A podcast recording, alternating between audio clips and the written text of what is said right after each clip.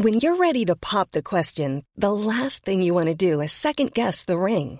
At Bluenile.com, you can design a one of a kind ring with the ease and convenience of shopping online. Choose your diamond and setting. When you find the one, you'll get it delivered right to your door. Go to Bluenile.com and use promo code LISTEN to get $50 off your purchase of $500 or more. That's code LISTEN at Bluenile.com for $50 off your purchase.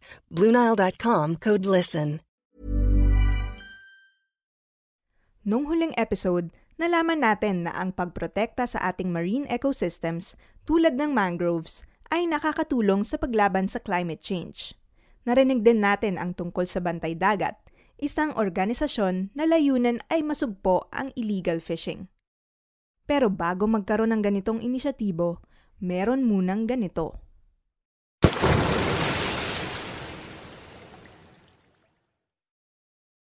Sa probinsya ng Negros Oriental, mahigit dalawang dekada na ang nakalipas, madalas marinig ang ganitong dagundong.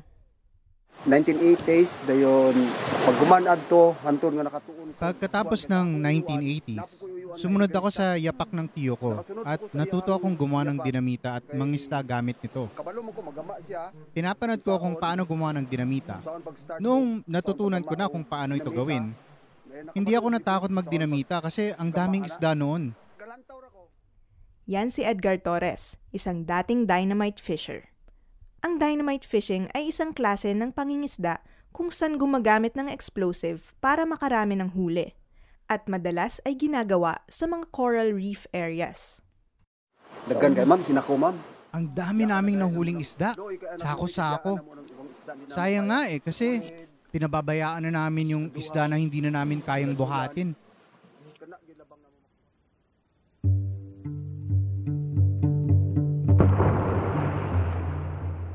Pagsabog ng dinamita, sa isang iglap, lumulutang ang mga isda at ang dating tirahan ng mga marine species, burado na.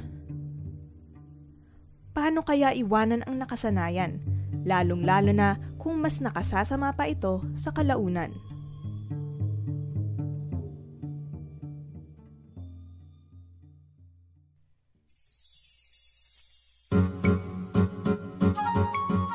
Si Macy Hoven at ito ang Sa Fish My Forever, a podcast on small-scale fisheries and its impact on coastal communities.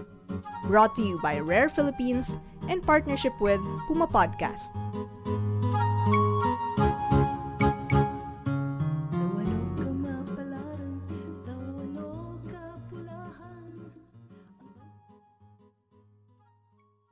Ang illegal fishing ay matagal ng problema sa Pilipinas. Tulad ng kwento ni Mang Edgar, marami kasing nahuhuling isda kaya naaakit ang ilan na gawin ang ipinagbabawal. Pakinggan natin si Melvin Maglayon, isang community development worker sa San Carlos City, Negros Occidental. Actually, kasi yung fisher, pag maraming huli, yung kapitbahay namin. So, ano kaya yung ginagamit niya? Magamit ng cyanide, magamit ng dynamite fishing. So, nakikita nila na marami yung huli. Naiinganyo din sila. Hindi lang yun na nangyayari sa San Carlos City, pati din sa ibang lugar sa Pilipinas, ganun din yung halos nangyayari. No? Iwan ko kung bakit ganun yung perception talaga ng fisher folk no sa sa ganung klase ng. Parang gusto nila ng easy money o madalian maski alam nila na bawal Pero hindi lang yan ang problemang kinakaharap ng mga karagatan natin. Pinakamalala dito ang overfishing.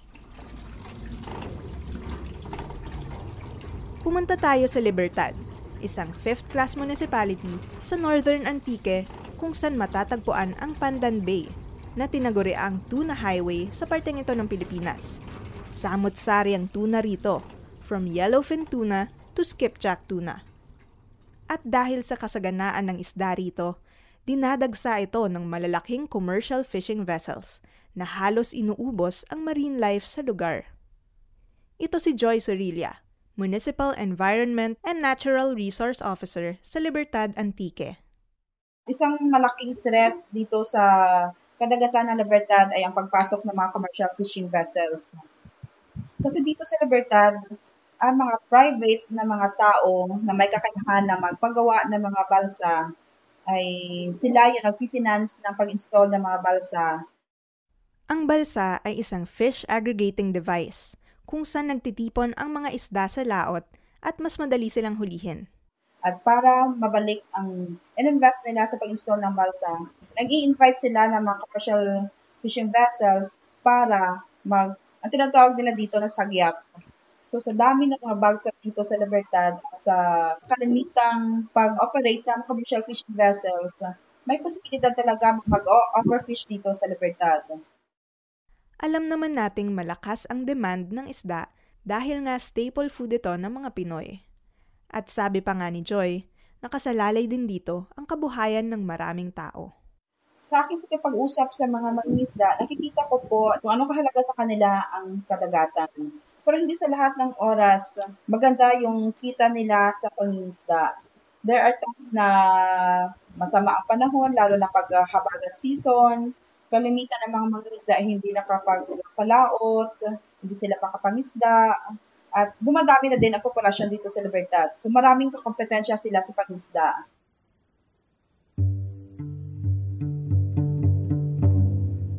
Pero kapag inubos natin ang mga isda sa dagat at hindi ito binigyan ng sapat na panahon para magparami muli, problema ang abot nito. Kwinento sa atin ni Melvin kung anong nangyari sa kanila sa Sipaway Island sa San Carlos City, Negros Occidental, nung talamak pa ang illegal fishing. Kasi uh, nakikita namin no, based on our data na talagang yung fish catch bumababa na. Kasi Pawawa Island used to be a pristine environment in terms of coral reefs, mangroves, no. Marami talagang isda sa island na yun. No? Nasisira na yun dahil sa mga illegal na gawain before. So even fishers from other provinces come to Sipaway Island using dynamite in fishing. So nasisira yung bahoro, yung coral reef. So yung fish catch, especially ng uh, fishers ng Sipawa Island, ay bumababa ng bumababa. Umaabot na lang ng uh, at least 0.3 kilograms per per hour uh, per fishing trip. No? So talagang mababa.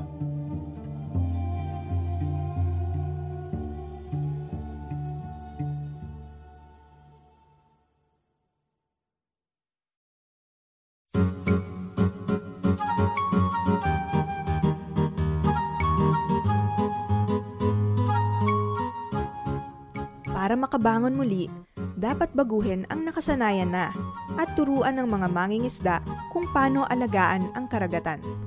Kailangang maglunsad ng isang behavior change campaign. Pero paano ba ito ginagawa?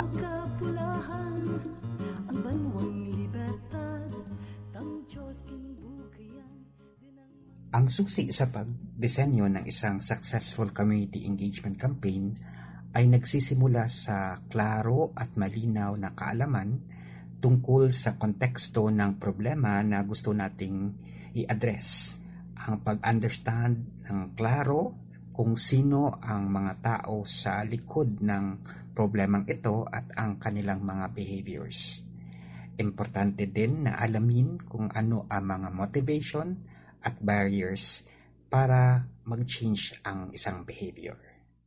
Ito si Fel Cadiz, Director for Behavior Adoption and Training sa Rare Philippines. Trabaho niya ang gumawa ng mga programa para mag-promote ng responsible fishing behavior sa mga coastal communities.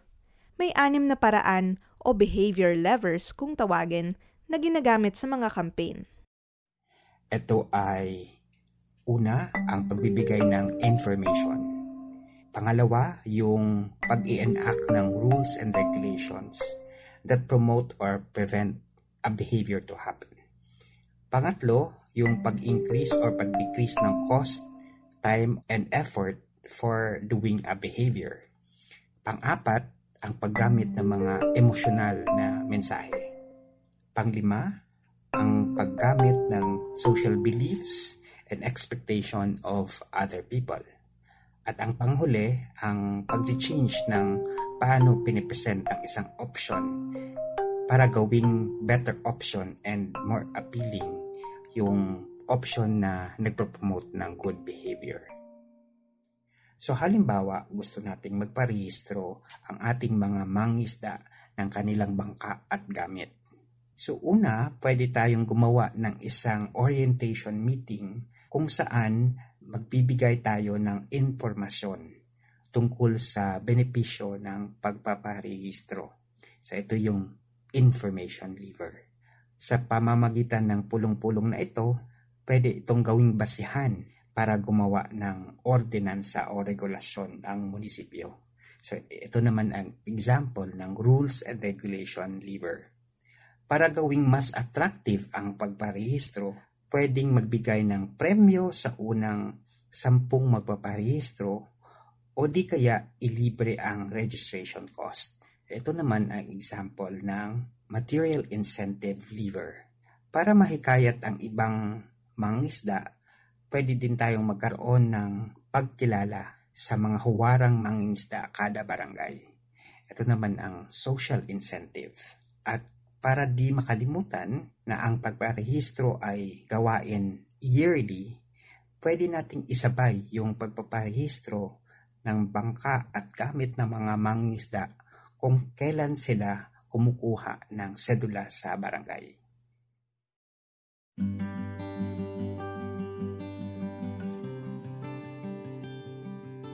Sa bayan ni na Joy sa Libertad at iba pang munisipyo, ang local government ay nag-implement ng registration system para sa mga mangingisda at sa mga kagamitan nila. Bawat fisher ay binibigyan ng ID at nirerehistro ang kanilang bangka at fishing gear. Dahil sa sistemang ito, mas madali nang mahuli ang mga gumagawa ng illegal na gawain at mga unauthorized commercial fishing vessel na madalas ay nanggagaling sa mga karatig probinsya. Pero di lang dyan nagtatapos ang campaign Kwento ni Fel, kailangan din maramdaman ng komunidad na kaisa sila sa mga pagbabago sa kanilang lugar. Mahalagang maintindihan nila kung bakit dapat protektahan ang karagatan at ang marine life na namumuhay dito. Karamihan sa mga komunidad na aking nabisita, mainit ang pagtanggap at lahat ay nakikiisa sa mga kampanya. Lalo na sa panahon ng campaign launches yung campaign launches kasi ay puno ng fun and excitement. Ito yung time kung saan nakikita nila na natatranslate ang kanilang mga idea into mascots, beautiful signages, murals, and community festivals. Ang mga campaigns na ito ay nagiging sort of community celebration where they give importance to unique species only found in their area or they celebrate a significant landmark such as maganda yung kanilang marine protected area or they just simply celebrate what is good in their communities. May magandang balita naman si Melvin tungkol sa behavior change campaign nila sa Sipaway Island. So yun ang isa sa success story namin na stop totally namin yung dynamite fishing in Sipaway Island very minimal na lang yung yung mga incident no ng illegal fishing. Before that 2003 no uh, 0.3 kilos per person per trip no. So in 2017 uh, the average catch of the of the fisher folk in Sipawa is about 8 to 14 kilograms average catch per day no. Malinaw na kasabay ng pagbabago ng mga nakaugaliang illegal practices ay ang unti-unting pagdami ng mga isda sa dagat isang hudyat ng panunumbalik ng sigla at buhay ng kalikasan. Dagdag pa ni Fel, We have observed using biological assessments that in many sites where communities continue to well enforce fisheries rules and regulations, there is an increase in the number and sizes of fish caught by fishers. There is increased growth of coral reefs and other habitats that provide shelter to many biologically important and economically important species to fishers. There is also general increase in the variety and types of marine organisms. These changes underwater translate to many social and economic changes in the lives of the people and the communities. With increased catch, fishers earn more secure income that they can now set aside for savings for emergencies and invest on activities and needs that can improve their well-being. For fishers, they don't have to travel far to get enough. They spend less fishing, which means they either have more time for the family or they can look for other sources of income. So successful behavior change campaigns have profound effect in both the state of nature and the fishing community well-being. At si Mang Edgar, tumigil na siya sa illegal fishing sa tulong ng behavior change campaign sa Negros Oriental. At hindi lang yon, naging chairman pa siya ng isang Fisher Folks Association. Sa grupo sa akong association, naa di ang Kabilang sa grupo namin, lahat ng illegal fishers. During our monthly meetings, nagsimula akong mag-share ng mga natutunan ko. Pinaliwanag ko sa kanila kung anong pwedeng mangyari kung hindi natin alagaan ng fisheries resources natin. Sabi ng iba, hindi kayang baguhin ang ugali o ang innate nature ng tao. Pero sa paningin ko, bilang chairman ng aming association, nasaksihan ko na ang marami talaga sa amin ay nagbagong buhay na.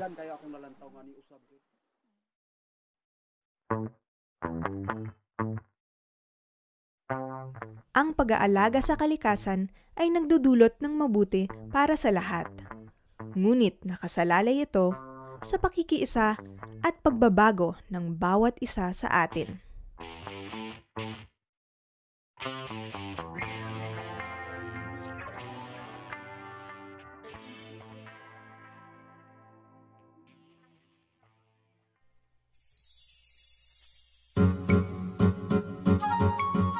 Muli, ako si Macy Haven. Subscribe to Sa Fish My Forever on Spotify, Apple Podcasts, Anchor, or Stitcher. You can also follow us on Facebook, Twitter, and Instagram.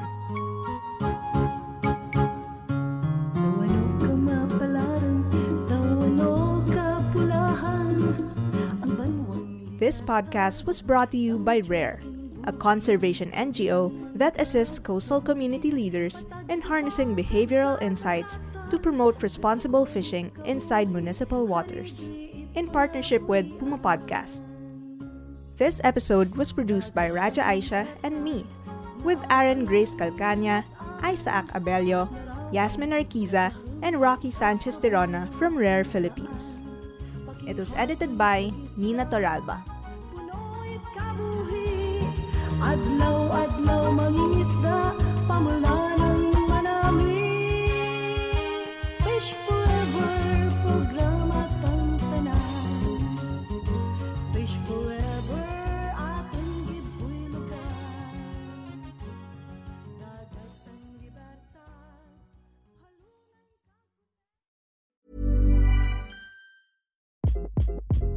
Hi, this is Craig Robinson from Ways to Win, and support for this podcast comes from Invesco QQQ, the official ETF of the NCAA. The future isn't scary, not realizing its potential, however, could be. Just like on the recruiting trail, I've seen potential come in many forms as a coach. Learn more at Invesco.com slash QQQ. Let's rethink possibility. Invesco Distributors, Inc.